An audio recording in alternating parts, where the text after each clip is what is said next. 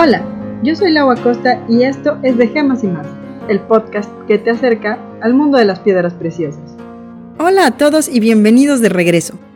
El día de hoy, como les prometí, voy a platicarles de la fascinante historia alrededor de una de las muchas gemas que a lo largo de la historia se han dicho que tienen una maldición. Las piedras preciosas han sido históricamente objetos de fascinación, y la mayoría de las culturas les han atribuido en algún momento propiedades extraordinarias. Muchas de ellas son vistas, incluso hoy en día, como poseedores de cualidades curativas o protectoras, y una de las que mayores asociaciones tiene al respecto es la favorita de muchos, la amatista. Los primeros registros de la amatista se dieron hacia el año 315 a.C., en escritos de la antigua Grecia, en donde la gema se asociaba con el dios Baco y se le atribuía que al usarla como joya se evitarían los efectos del vino y el licor en el usuario. Qué buena onda, ¿no? Una amatista y adiós peda. Pero, ¿qué podemos decir? Unos siglos más tarde, soldados europeos medievales la usaban como amuleto para protegerse durante la batalla. Hoy en día a la amatista se le conoce como una gema de espiritualidad y plenitud que ayuda a la meditación y el balance físico y emocional. Se asocia con el planeta Júpiter, es la gema zodiacal para los nacidos bajo el signo de Pisces y está en la lista de piedras de nacimiento tradicionales y modernas en el mes de febrero. De acuerdo a la teoría moderna de color, el morado, que caracteriza a la amatista, se asocia con una variedad de efectos en mente y cuerpo, entre los que se incluyen elevar el espíritu, calmar la mente, los nervios, mejorar lo sagrado, crear sentimientos de espiritualidad, aumentar las tendencias y la sensibilidad y fomentar la imaginación y la creatividad. Debido a que este color combina un color cálido fuerte con un color frío fuerte, el color representa un balance entre la tranquilidad y estabilidad del azul y la feroz energía del rojo. El color morado a menudo se asocia con la realeza, la nobleza, el lujo, el poder y la ambición. También representa riqueza, extravagancia, creatividad, sabiduría, devoción, paz, misterio, independencia y magia. Gemológicamente hablando, la amatista es una variedad de cuarzo que obtiene su color a partir de una combinación de trazas de hierro en su estructura atómica e irradiación natural. Como todos los cuarzos, tiene una dureza de 7 en escala de Mohs, lo que la vuelve adecuada para su uso diario en joyería. Aunque hoy en día la consideramos una gema relativamente abundante, históricamente no siempre fue así, ya que antes de que se dieran los grandes yacimientos brasileños, eran muy pocos los lugares en donde la encontraban, y provenía principalmente de yacimientos en Siberia, lo que la hacía muy difícil de obtener, por lo que durante años se consideró como una gema exclusiva de la realeza como los diamantes, rubíes, zafiros y esmeraldas. Pero bueno, pasemos a la historia del día de hoy. La de la amatista maldita.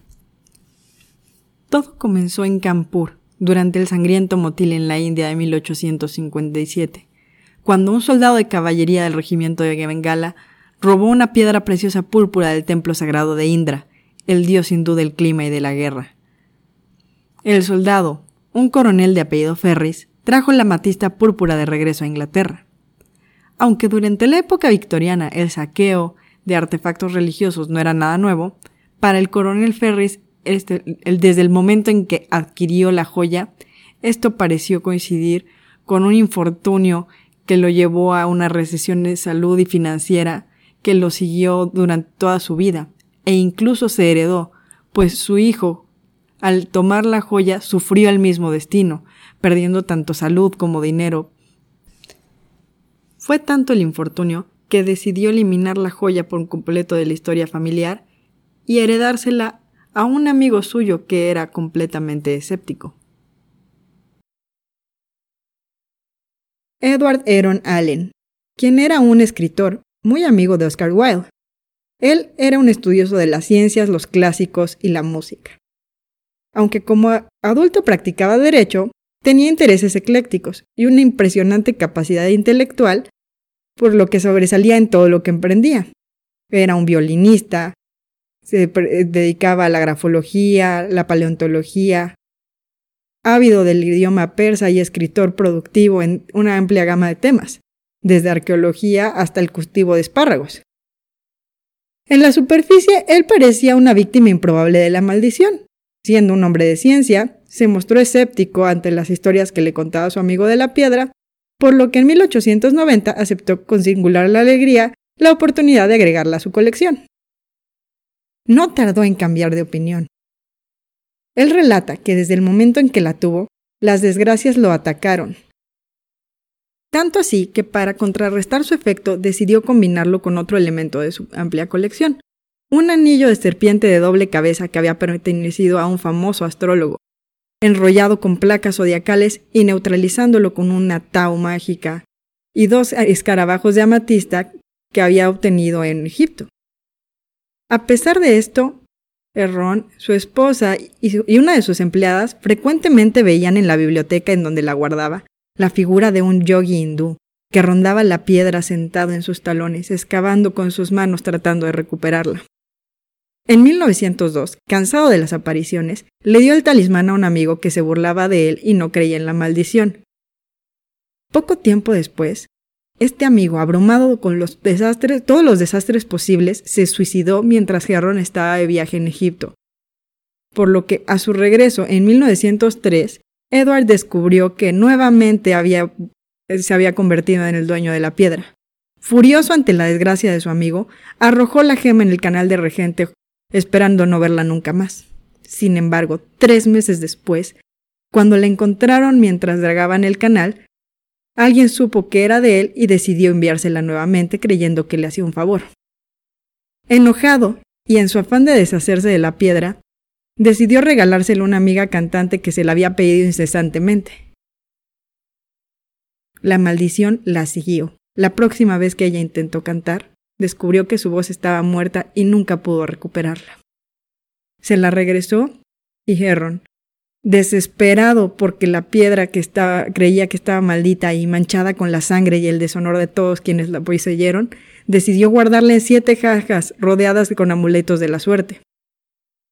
Al momento del nacimiento de su pequeña hija en 1904, con el temor de que la mala suerte fuera a afectarla, Allen envió la piedra a su banquero y le ordenó que la guardara con llave hasta tres años después de su muerte y nunca dejaran que su hija la sostuviera. En 1943, tras la muerte del señor, su hija decidió donar la piedra al Museo de Historia Natural junto con una nota sobre la historia de la gema y una advertencia por escrito. Quien lo abra, primero lea esta advertencia y luego haga lo que quiera con la joya. Mi consejo para él o ella es que lo eche al mar. Obviamente, la advertencia no fue escuchada, ya que para la mayoría de los curadores de museos, Deshacerse de un objeto para la colección es una cosa impensable, por razones más prácticas y mucho menos por la desgracia de una supuesta maldición.